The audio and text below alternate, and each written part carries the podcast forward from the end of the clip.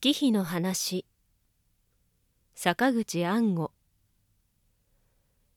歳末に暦をもらってページをめくりつつ新しい年を考える。今月の歴史というところを読むと異様な気がするのである。このことは一般の人々は気づかないことでそれが普通なのだが小説家。特に歴史小説を書いている私などから見ると大変奇妙に思われることが多い。例えば義士の討ち入りの頃は元禄14年極月12月14日と浪花節に歌われていることは誰も知る通りである。けれどもこれは退院歴で言ってのことで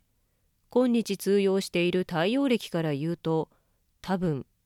翌年の1月十何日ぐらいにあたるのではないかと思う。今日の太陽暦というものは明治政府が採用したもので、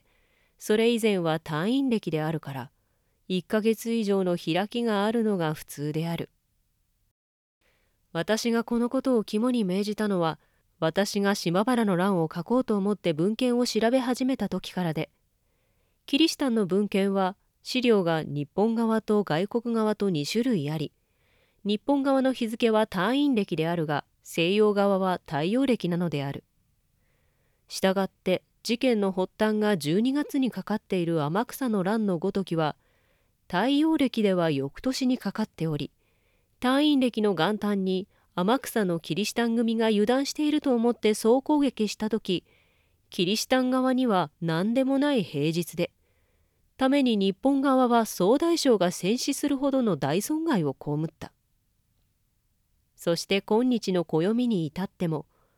退院暦の日付がそのまま太陽暦の歴史として伝えられているのである。日本の学者のズボラさ非科学性も甚だしと言うべし。ただ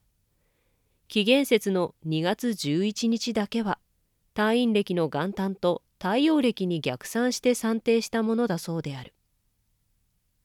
すべてがこのようでなければ記念日などというものは実は全く日付違いなのである。